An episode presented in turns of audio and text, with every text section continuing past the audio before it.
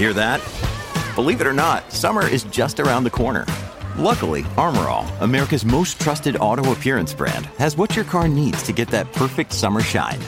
Plus, now through May 31st, we'll give you $5 for every 20 you spend on Armorall products. That means car wash pods, protectant, tire shine, you name it. Find out how to get your $5 rebate at armorall.com. Armorall, less work, more clean. Terms apply. Podclass, i podcast di classe editori. La giornata sembrava essere iniziata all'insegna nuovamente del rimbalzo, ma questo venerdì 29 di settembre termina con rinnovati cali. Settembre si conferma dunque il mese peggiore dell'anno. Linea mercati. In anteprima, con la redazione di Class CNBC, le notizie che muovono le borse internazionali. D'altra parte gli indici statunitensi archiviano il mese peggiore da dicembre, questo per l'S&P 500 e il Nasdaq, il peggiore da maggio per il Dow Jones, tutti e tre i listini chiudono anche il primo trimestre negativo dell'anno in corso per il listino tecnologico, si tratta del peggiore dal periodo aprile-giugno del 2022.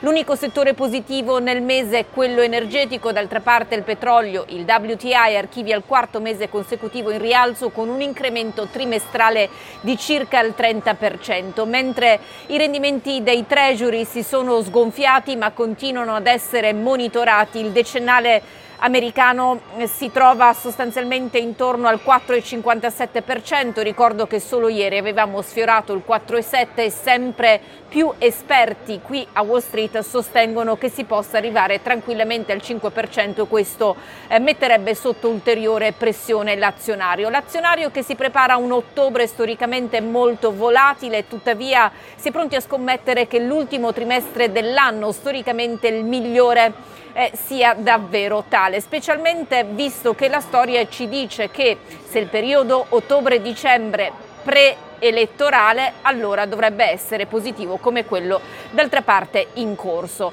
Eh, per quanto riguarda le storie odierne, Nike oggi ha guadagnato circa il 7% all'indomani della trimestrale, i ricavi hanno deluso per la prima volta in due anni, margini e utili migliori delle stime, piace anche la riduzione delle scorte. Nel frattempo il comparto auto resta sotto pressione perché il sindacato delle quattro ruote statunitense ha allargato lo sciopero cominciato il 15 settembre già ampliato venerdì scorso, questa volta a essere scampata, a essere stata risparmiata a Stellantis, mentre Ford e GM vedranno eh, 7.000 dipendenti incrociare le, gra- le, braccia, in totale si arriva a 25.000, peraltro c'è uno scontro de- a verbale tra il CEO di Ford e il sindacato che accusa quest'ultimo di essere è di fatto un mentitore sullo stato delle trattative. Eh, guardiamo alla settimana prossima perché eh, lo shutdown sembra destinato a cominciare alla mezzanotte americana di domani, ora di Washington. Ci saranno anche un sacco di